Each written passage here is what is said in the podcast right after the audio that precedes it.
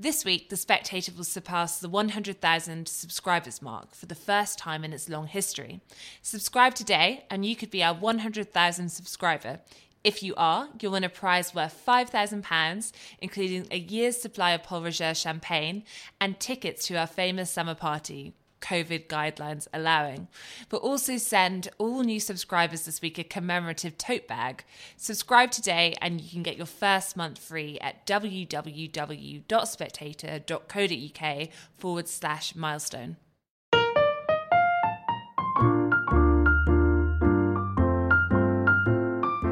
Hello and welcome to the Spectator's Book Club podcast. I'm Sam Leith, the literary editor of The Spectator, and this week I'm joined by the philosopher Toby Ord, whose book, just out in paperback now, is The Precipice Existential Risk and the Future of Humanity, a cheering subject. Toby, can you start by saying what you mean by the precipice? What's that term describing? Sure. Fundamentally, this is a book about humanity and about humanity over deep time. Uh, the 10,000 generations who've come before us, uh, the tens of thousands or more uh, generations who might come after us, and about how we live at a really critical moment right now that could shape that entire future. So, over all of these generations that came before us, we've been subject to natural risks, uh, which could cause, you know, famine or pestilence, and could cause uh, great problems for the people at those times. But there was also a chance that we could suffer catastrophes so great that they could lead to our extinction, as, for example, the dinosaurs went extinct before us, and 99.9% of all species that have ever existed are now extinct. So there, there was this possibility of risks that could cut off our entire story and mean that none of uh, you know what we see today uh, would have ever happened, or that none of perhaps our future would happen if, if these happened today. And these natural risks have always been with us. But starting in the 20th century with the development of nuclear weapons, our escalating power over the world around us finally reached this point where we held our own fate in our hands and where we could subject ourselves to a potential catastrophe, a nuclear war and nuclear winter, that could cut off our entire future.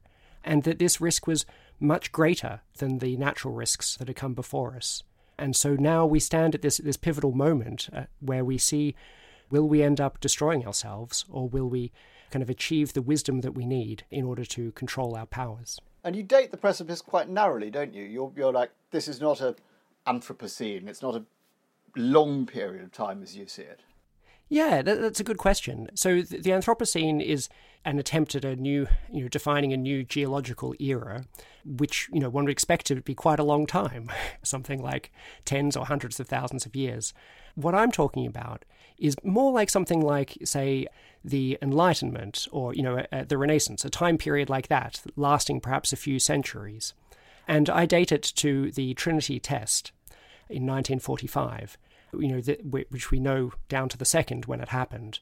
This first moment where we, we really kind of gained these transformative powers. Although I think nuclear weapons were just the first such risk that we've exposed ourselves to, I think climate change is the second one, and that there will be more to come over this century, and that these risks are, are escalating. My best guess as to the amount of risk, you know, the, the chance that we don't make it through this century is about one in six. If I'm even roughly right about that, then this would be an unsustainable level of risk. We couldn't go through many centuries with risk like that, and thus, one way or another, either through failure or through getting our act together and securing our future, this period can't last all that long.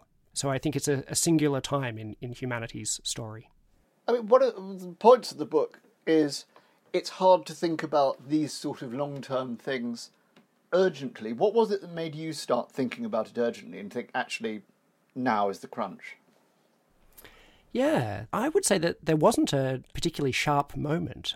But when I first came to Oxford from Australia uh, to study philosophy, I met a, uh, uh, a man who's now a colleague, uh, Nick Bostrom, and he'd been looking at this idea of existential risk, which includes the risk of human extinction or other things that could permanently curtail our future potential, such as a collapse of civilization so deep that we could never recover. And I thought this was very interesting, uh, but that it was somehow a bit outlandish and that it seemed kind of less pressing and less urgent than other concerns. And so actually, you know, I then spent the next uh, 10 years after after meeting Nick focusing mainly on global poverty and what we could do about that.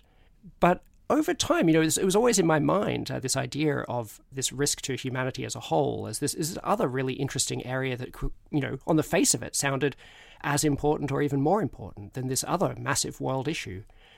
But yeah, then after a while, I, I just gradually, I guess, realized that surprisingly, while global poverty is a very neglected issue, if you look at the money uh, that we actually spend on it, that protecting humanity's future is uh, even more neglected. And also that while in some sense we're talking about, you know, generations, many generations to come, in some sense it's even more urgent because it's something where the risks that could happen on our watch, you know, only we, only our generation can actually do anything about them, even though the consequences would echo through the ages. There is this, this urgency because the pivotal time to act is now. Eventually, it kind of overcame my skepticism of, of this as a issue of our time. It's quite striking that in the early part of the book you spend a lot of time you know, making the case for why we need to worry about existential risk and why it's important to save humanity's future. Is that the sort of academic philosopher in you coming out and starting from first principles? Or, or is it, I mean, because for lots of people who say, oh, well, it's even obvious, isn't it? But why do you feel the need to make that case in detail? Well, I think it's it's interesting. Um, you're right. I've got a degree in science as well, but my, my trade is as a as a philosopher and a moral philosopher in particular. And in fact, my colleagues in moral philosophy were quite surprised that so much of the book was not about the moral philosophy of the, the risk of extinction, but was instead about the science of this and also about the economics and, uh, and the international relations and, and so forth. It's, you know, it really does cover a lot of different disciplinary approaches. But I find that that yeah, people often either have a reaction that yes, you know, obviously this would be one of the worst things that could happen. Uh, you don't need to labour the point, or they have the reaction that possibly in a kind of churlish way or something to say, oh well, you know, maybe the world would be better off without us, or something like that and then often to just double down on that in conversation if you push them on it. So, you know, half the people think it's obviously one of the worst things that could happen, the other half think not bad at all. And so I wanted to actually get into it a little bit, take it seriously, because it's it's often the subject of either kind of somewhat titillating top 10 ways the world could be destroyed lists on the internet where the idea is to you know is to create some exciting feelings about explosions and so on or it's the subject of, you know, comic books and things. Or, you know, it's the classic thing where if an author needs to kind of ramp up the stakes of a, of a story, then they make, you know, the whole world is at stake. And so it's often given a very juvenile treatment. Um, and so I wanted to instead help people think seriously about it. I divided up into the fact that if we did suffer one of these existential catastrophes, there would be the losses for the present generation so the the deaths uh, of everyone alive today, if it was extinction, or at least the you know living in a collapsed civilization, you know after the collapse of civilization, then also and and what moves me most, the loss of our entire future, and everything that we could have become over over deep time, and everything we could achieve. But then also there's in some sense a betrayal of our past and uh, this this idea uh, of a partnership of generations. You know that everything we have in our technological world around us, and with even even before some of the advanced technology, all of these institutions uh, that we have, and living in a you know modern democracy, was only possible because of because of this progress over 10,000 generations of, of iterating and improving all of these ideas and building up these institutions and things. And so we would be the first in this chain of generations to you know break this partnership and drop the baton. Uh, and then I look at other reasons as well, and I, I, try to pull all of this together and and give a kind of richer sense of why it's not just on one kind of narrow view of the world that this would be um, you know a truly terrible thing and an urgent priority, but actually there's a lot of different sources for this, depending on you know all different kinds of ways you think about uh, value in the world. Yeah, there's business of weighing the value of generations yet to be born against already living humans seems to me a sort of interesting pivot in kind of morally. I mean, it struck me it might generalise to the the arguments about abortion, you know, which which say on the sort of liberal pro pro choice end of things, my life now is more important than the potential life of my child. My, you know, um, do do you think that does have implications, or am I am I misunderstanding that? I think that there are there are some connections uh, between the two. There there are a lot of people in, in ethics who look at the the ethics of abortion, although actually surprisingly little of it is connected to this other part of ethics about the ethics of future generations. And uh, I certainly am no expert in, in the ethics of abortion, so uh, you know d- don't really want to weigh in on uh, how how no, all these things issue, weigh together. To generalise. Yeah, it, it's there's uh, you know there, there, will indeed be some relations, I, I, but I think there are also a lot of extra complexities in that case. You there is a, a, a handful which makes it you know helps to ground it very well of sort of human stories you've got in here about our near misses. For instance, the name of Vasily Arkhipov was new to me. Can you talk about Vasily Arkhipov? Because he seems possibly to have saved humanity. Yes. This was during the, the height of the Cuban Missile Crisis um, in the 1960s, when the, the Soviets had been installing uh, nuclear missiles in Cuba and uh, leading to this this extreme tension and, and crisis because they were close enough that they could be directly launched against the mainland U.S. And uh, the Kennedy administration had responded quite forthrightly and had said that if there was any use of these nuclear weapons, then there would the response would be full scale nuclear war. And uh, there was a naval blockade around Cuba, and uh, some of the, the ships found some submarines lurking around. Uh, and they weren't aware that these submarines were armed with nuclear torpedoes, which could destroy the you know the entire group of, of warships uh, that were that were tracking them. Uh, and so they started dropping these uh, uh, so-called practice depth charges on the submarines to try to force them to surface. And uh, one of those submarines th- things got very tense. It was extremely hot. People were passing out from the heat. Um, they hadn't been built for tropical climates, and uh, it was, you know, they were going to have to surf- surface soon as, as it was not survivable down there for long. And uh, the captain decided to launch the nuclear torpedo, and he thought that World War III might have already started, and that they needed to uh, to respond to these depth charges. And the political officer agreed. And on any of the, the other submarines in this flotilla, um, that would have sufficed. But luckily, uh, the flotilla commander hap- happened to be stationed on this one, Vasily Arkhipov, and he disagreed and he overruled the, the captain and talked him down from his rage. And they decided not to use the nuclear torpedo. Uh, but if they had, uh, it would have immediately wiped out uh, this group of warships. And uh, presumably, at least if uh, Kennedy had kept his word, then would have escalated immediately to full scale nuclear war. Which is lucky for all of us. Uh, Indeed. This is a book that doesn't just make the moral case and the sort of generalized case. I mean, what seems to me interesting is that you're interested in trying to quantify, however vaguely, the different risks we face and how they overlap and the sorts of timescales. Now, how do you go about that? Because a lot of the time, these are, you know, by definition, you know, what Nassim Taleb calls black swan events, that you can't treat them like the sort of risk we're used to, where you go, well, this has happened once every 100 years or 200 years or 1,000 years. They're things that have never happened before. How do you put numbers on those? Well, uh, thanks. Uh, this is a really good question, and uh, the way you framed it, I think, is is exactly right. So, one useful thing to say is that when it comes to the the natural risks, such as uh, the risks that we were to go extinct in an you know a large asteroid impact and the asteroid winter that would follow that as the as dust you know filled the upper atmosphere and blocked out the sun. We can say something about that because we have a record of major asteroid impacts. And the same is true for some of the other natural risks too. We know less about these supervolcanic eruptions.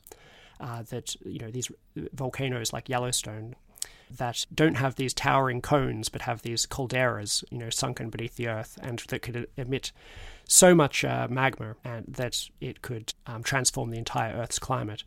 But we do know something about them, and, and more than one has happened, and so we can start to get statistics on it. And even more helpfully, we can use the fact that humanity has survived for 200,000 years so far, 2,000 centuries. So the, the, if someone said, I think that the natural risk um, over the next century is 1%, you could say, well, if it's 1%, how could we have survived 2,000 of these centuries? It doesn't seem to make sense. You can basically rule that out. And so you can use these kinds of ideas or the, the typical species lifespan of about a million years to, to show that the, you know, the risk of going extinct in any particular year must be something like one in a million. It can't be too far away from that. Uh, from these natural causes. This is very good news for Bruce Willis. I mean, asteroid impacts just we don't need to worry about them so much. Well, yes. Uh, I mean, and that's that's partly because NASA's done such a good job of tracking them as well, and they've found that of all the ones they've tracked, none are on a collision course. So we really do know that that risk is quite low. In in the book, I put it at about one in a million per century. So quite low, really, um, and l- much lower than, in fact, even most other natural risks. And if you think about the fact that the last mass extinction from the asteroid impact was indeed 65 million years ago, you know that would suggest it's about the right the right ballpark. But these are things that have happened before and potentially have happened many times, and so we can build up a statistical record, as we can with, say, the, the chance of dying in a car crash. But other things, like nuclear war, we've had less than one century of, uh, of track record. And the fact that we've had no nuclear wars, but have had a number of near misses in 75 years, doesn't bode that well, you know, for what is the chance of a nuclear war per century. But it's, you know, it's hard to actually draw out statistics from this. And so I try in the book, I, I could have just left it there and said, so I can't say anything about any of these other things that haven't happened yet. But we know that there are things that haven't happened yet that you can still say something about about the likelihood, right? We do it intuitively and we often shy away from using numbers. You could say, you know, what's the chance that, uh, let's say, some kind of new institution or new company that's founded uh, has some kind of a, create some new product of a certain type that you've never seen before? Uh, and you you do have some intuitions about this. You know, some things because that's almost impossible that's going to happen. You know, what's the chance that a cure for cancer is uh, you know developed in the next uh, ten minutes or something? So you know, it's, it's very low, and so we do have intuitions about them, but we can't produce the same kind of objective set of evidence and statistical methods. So what I try to do is I could have said for some of them that I think it's, you know, this one's more likely than this one, or that this one is a grave risk but still not too high or something like that.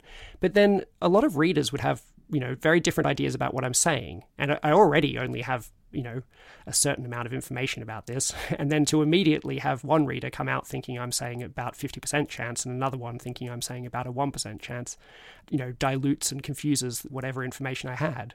Uh, so what I try to do instead, and what I think people should generally do, is to put numbers on things, but to be rough numbers. Um, so for nuclear war, the chance of an existential catastrophe from nuclear war in the next hundred years, I put it about one in a thousand. But I mean that to be a very ballpark estimate. I, am trying to say I don't think it's one in 10,000, and I don't think it's one in 100. Um, I think it's, you know, somewhere in between those. So something like within a factor of 10 or something kind of estimate. And yeah, but I, I, think that some other things are really substantially more likely. So my, my estimate for engineered pandemics over the next century is one in thirty. You know, so that that helps to see whether I'm saying I really do think it is much more likely uh, than the risk from nuclear war, which is largely because it looks very hard for a nuclear war to actually do us all in. And so I, I, encourage other people as well to, in general, when you're talking about the future, to put numbers on things. There is a tradition of doing this that is, you know, developing with Bayesian statistics. But, the, you know, they're, they're certainly not meant to be the be all and end all.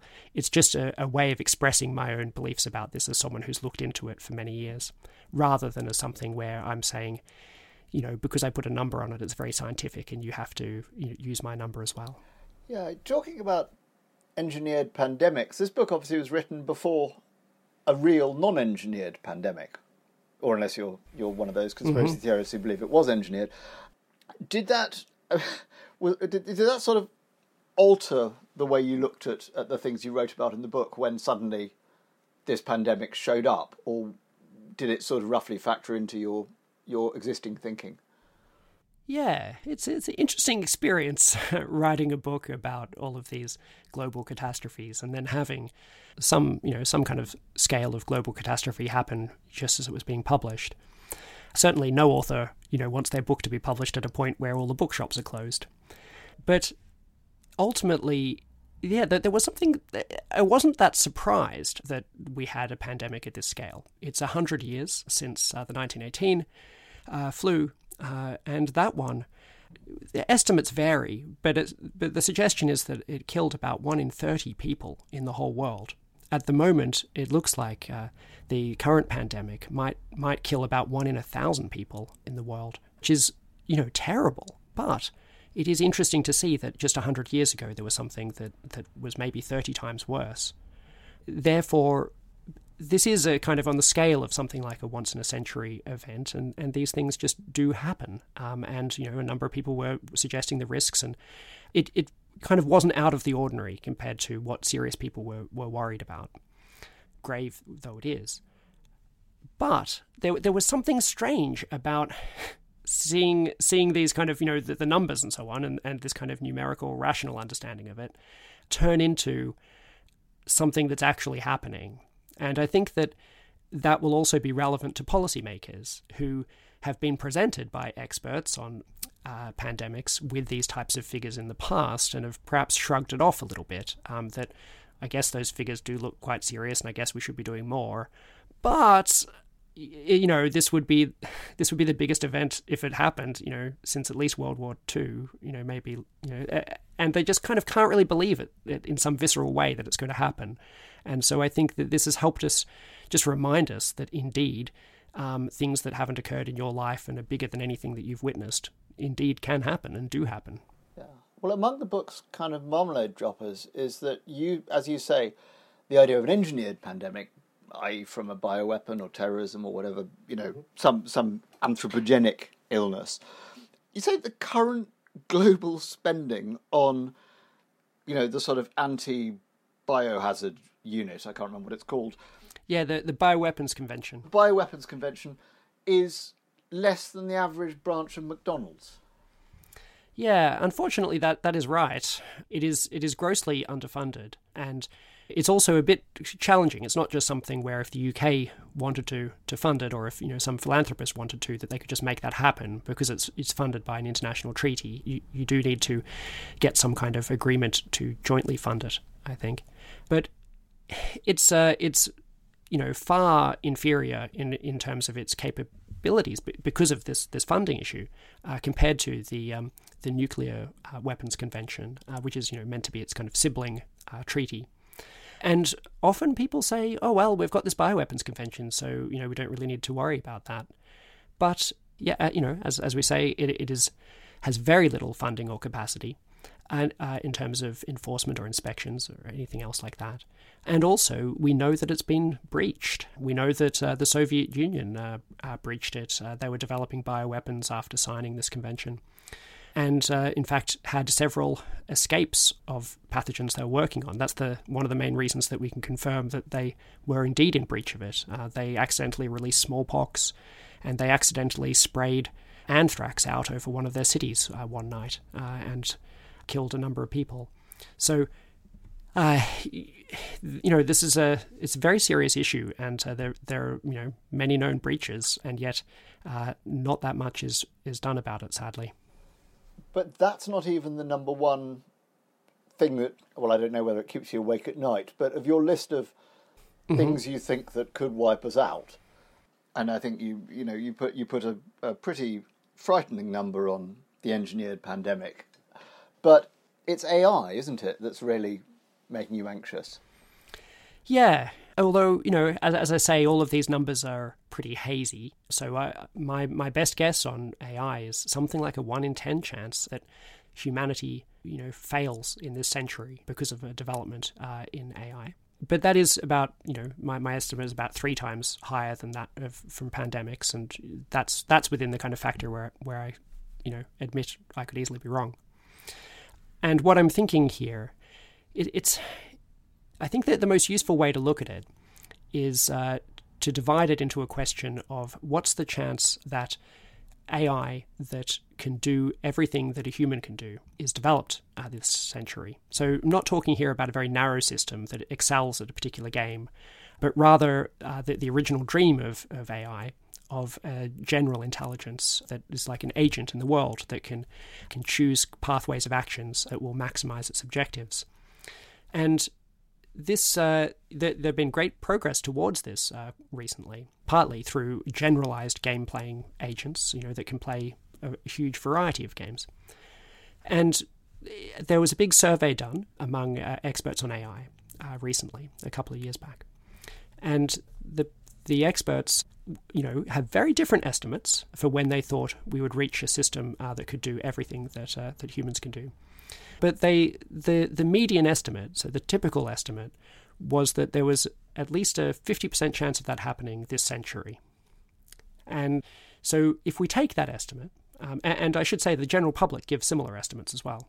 So if we take that kind of estimate of a 50% chance that it could happen this century, and then we ask, will will humanity continue to flourish beyond that point? And uh, I think we probably will. But here's the kind of counterpoint. If we ask why is it that humanity is in this position of having a potentially very bright future ahead of it, where we are in control of our own destiny in a way that chimpanzees are not. You know, humans are in control of the destiny of chimpanzees. Why is it that, that we've got this position of, uh, of power and, uh, and control over our future? And the answer is ultimately because of our cognitive abilities, you know, what we do with our brains. And if we're developing systems that will beat us at this one way in which we are unique, and that they will kind of take on this mantle of being the most intelligent entities on the earth. We might wonder why it is that it would still be, be us who have this uh, this control of our of our future, or if instead we'd end up subservient uh, to the AI systems, and you know whether we survive, you know maybe like like the ants still survive today and the chimpanzees still survive, but at the mercy of these systems, where our potential is perhaps very much limited by them, and uh, you know, my, my guess there is that we probably will uh, survive that transition if it happens. But you know, but, I, but I'd say something like an 80% chance that we survive it and a 20% chance that we don't. Something in that ballpark. And that would give you a 1 in 10 figure.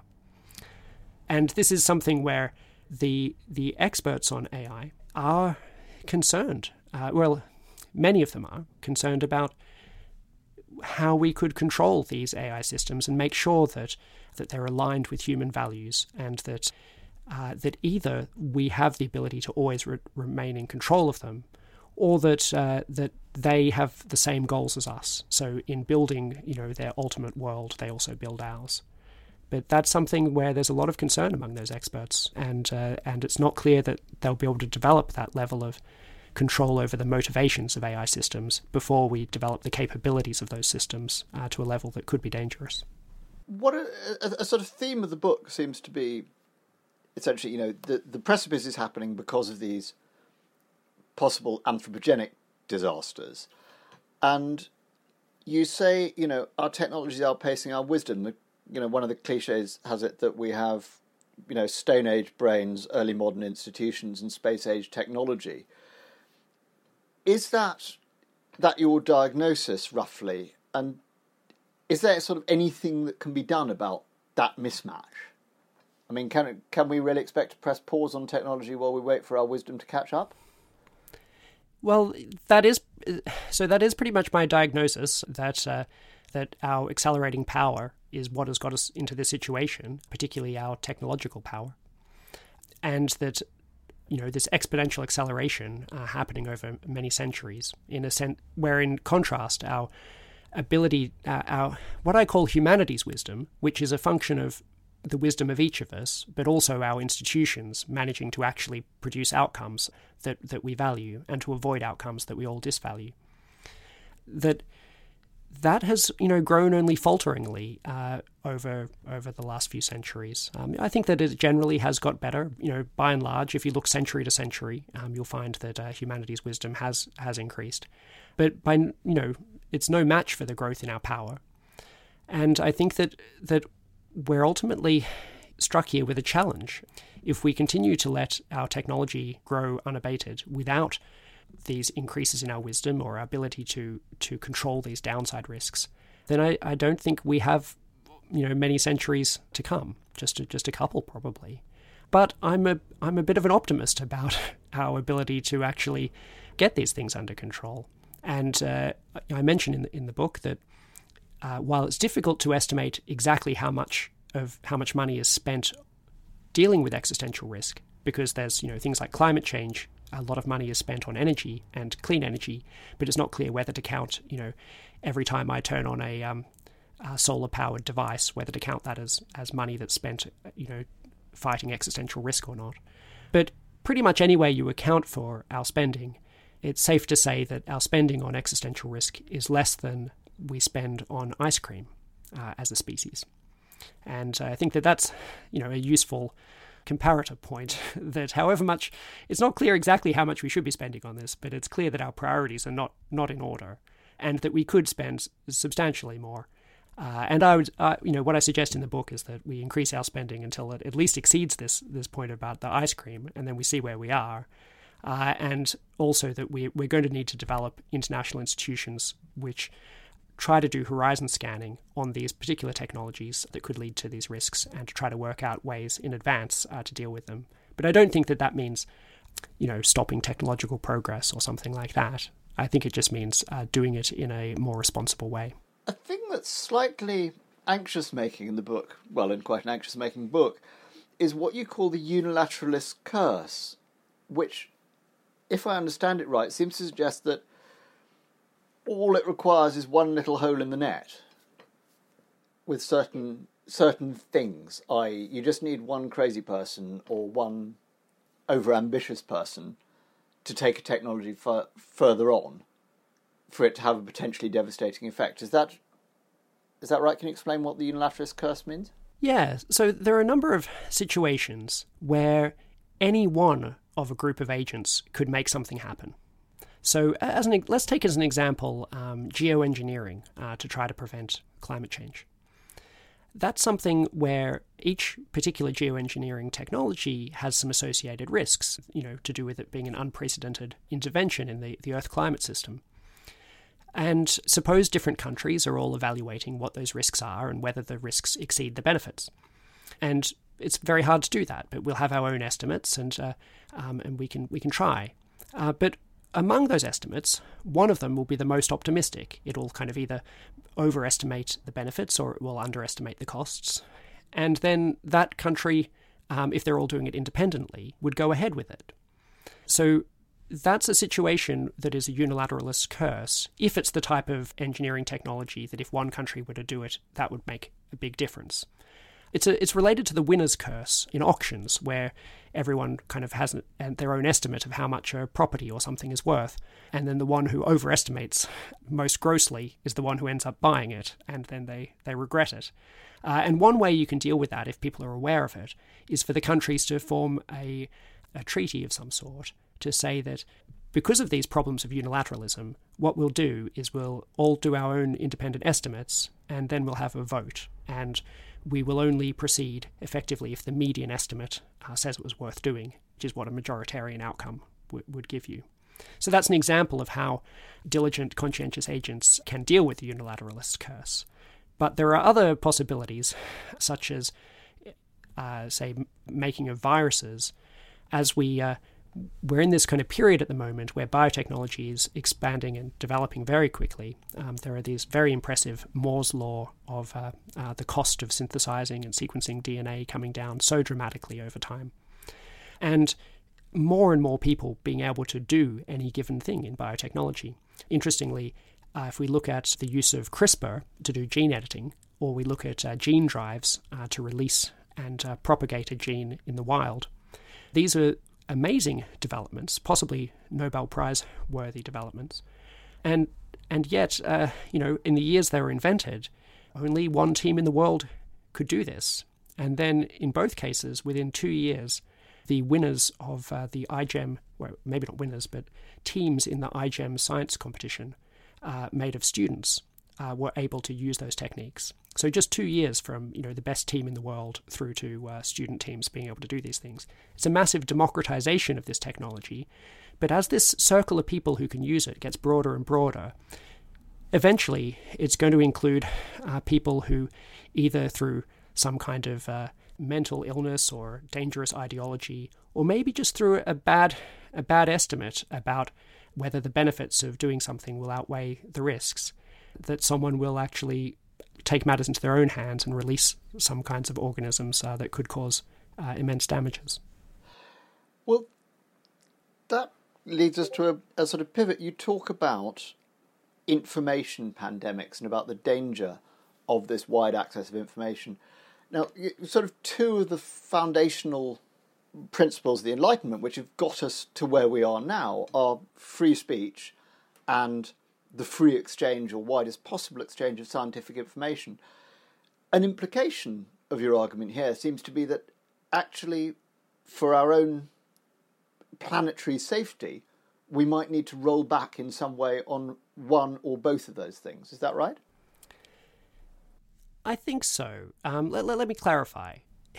In uh, in the 19, late 1930s, um, you know, 1939, well, atomic uh, fission was discovered, and very quickly people realized that it could potentially lead to a weapon. And you know, programs to develop such weapon were were started immediately in Germany and uh, and shortly thereafter uh, in the United States and in Britain. And you know, there was a kind of race to develop nuclear weapons, and there were interesting conversations about whether, in the U.S., about whether they should keep publishing, you know, their new results in atomic theory. And as an example, a paper that showed that uh, that was talking about the creation of a new element, uh, neptunium, did get published and then I think the paper that was a development of that, that how to create instead of neptunium to add one more proton and get uh, plutonium. I think that one actually was suppressed, but they'd, they'd accidentally showed how to create the, the, thing that was just the, you know the precursor to this incredibly dangerous substance that was part of the um, the plutonium bomb.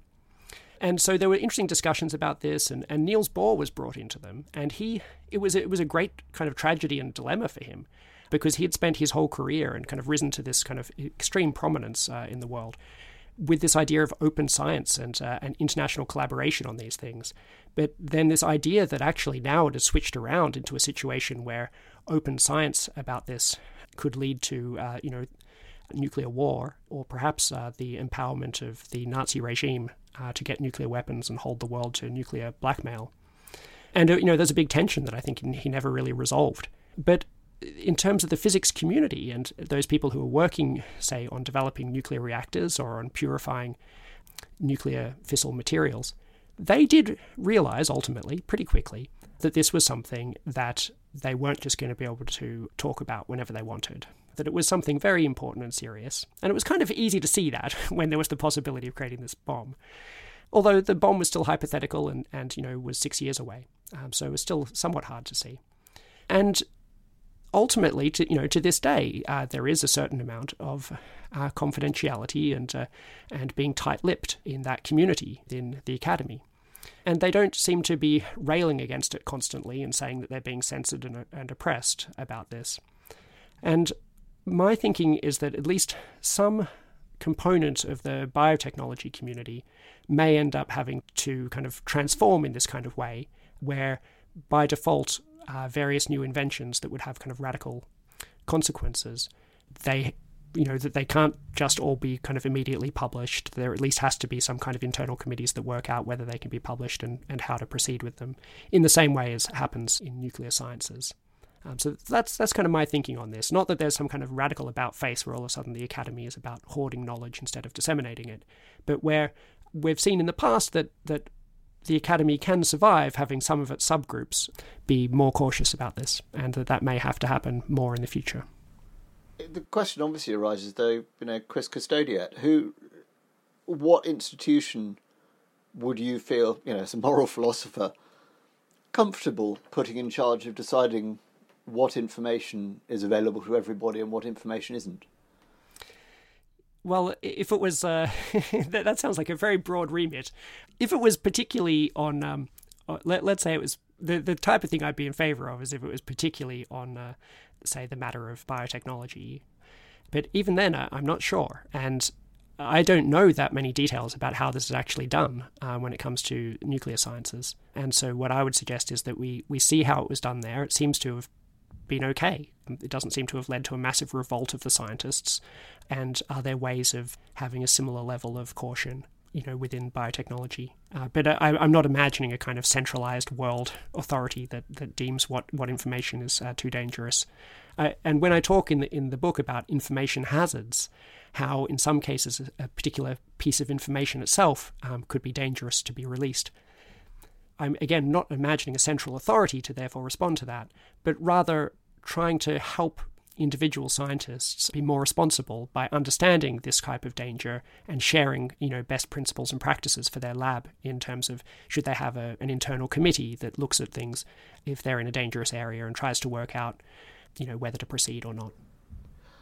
And in terms of international coordination how sort of optimistic are you that the sort of good old Westphalian system of you know states protecting their own interests and doing their own things and being sovereign is going to help us in all this, or whether there is going to be a need for some sort of really radical shake-up in terms of where power in international institutions lies. Because a lot of the things you're talking about here are things that not only need to be funded globally, but kind of need to be coordinated globally.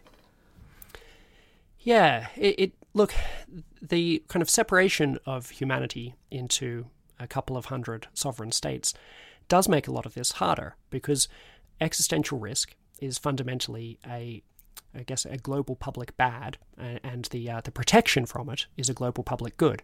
Um, so, for example, the UK has about one percent of the world's population, and uh, but if we were to develop some technology that that led to an existential catastrophe, effectively, you know, uh, only 1% of the harm of that would be felt by our citizens, and so we'd expect to undervalue it, the protection from it, by about a factor of 100.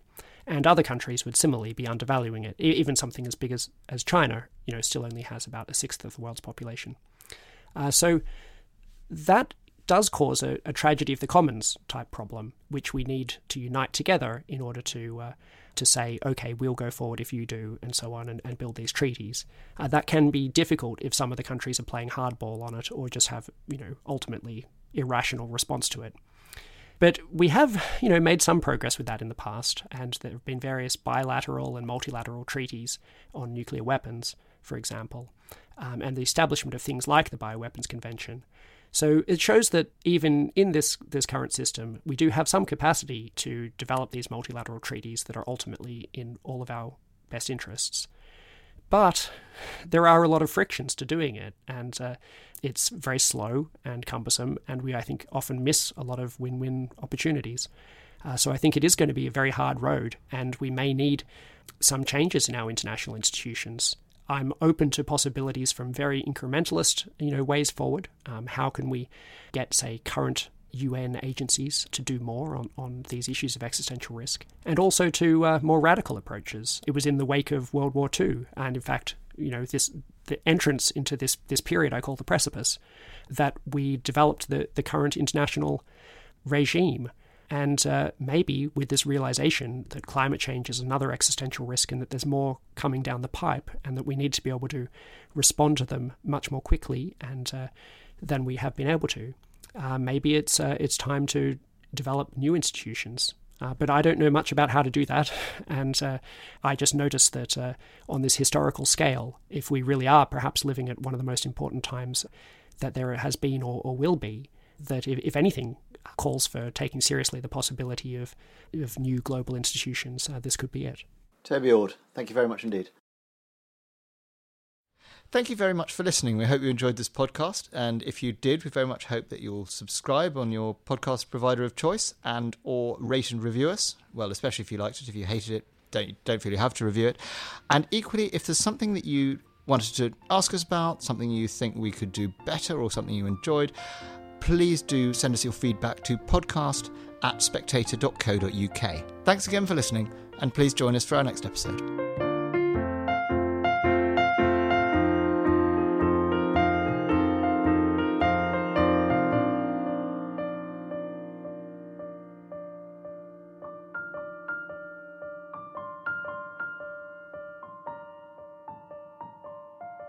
This week, The Spectator will surpass the 100,000 subscribers mark for the first time in its long history. Subscribe today, and you could be our 100,000 subscriber If you are, you'll win a prize worth £5,000, including a year's supply of Pol Roger champagne and tickets to our famous summer party. COVID guidelines allowing. But also send all new subscribers this week a commemorative tote bag. Subscribe today and you can get your first month free at www.spectator.co.uk forward slash milestone.